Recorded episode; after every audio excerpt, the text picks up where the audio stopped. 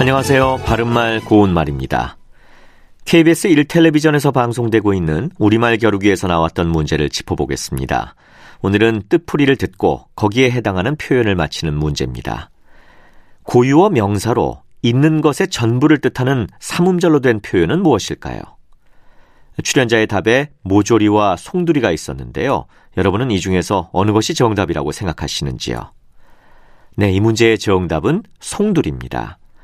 송두리는 명사인데요. 한 번에 송두리를 빼다와 같이 표현할 수 있습니다. 그런데 실제로 더 많이 사용하는 것은 송두리를 부사의 형태로 바꾼 것이죠.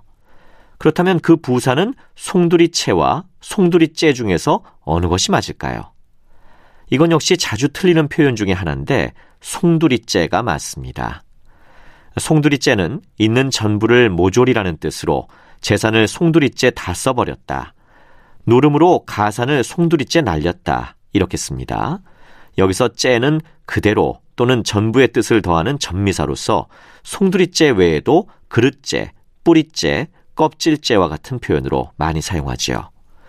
참고로 출연자의 답에 나왔던 모조리는 하나도 빠짐없이 모두란 뜻의 부사입니다.